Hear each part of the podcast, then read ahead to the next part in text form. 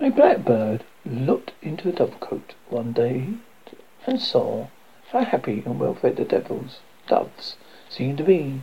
He thought that if it was only a dove he would have a very easy life of it. So he painted himself white and went into the dovecote to live. He did very well so long as he kept his mouth shut, for as soon as he tried to speak or to sing, doves found out and drove him out. Then, in great distances, he flew back to his old house in the woods. But the blackbirds had once been his friends, did not know him, and would not let him come among them.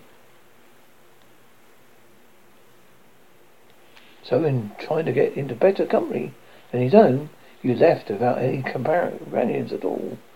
Once heard of a, of a blue jay, who was even more foolish than a blackbird. Blue jay happened to find some bright peacock feathers in a barnyard, and very, being a very plain vain, he stuck them to in, his wings and tail. How fine am I, he said, and looked back at her himself, and just tried to strut like a peacock. No more living jays for me. I am too big a bird for that. The peacocks only laughed at him. Then, then, when at last he tried to go back to his mates, they would have nothing to do with him.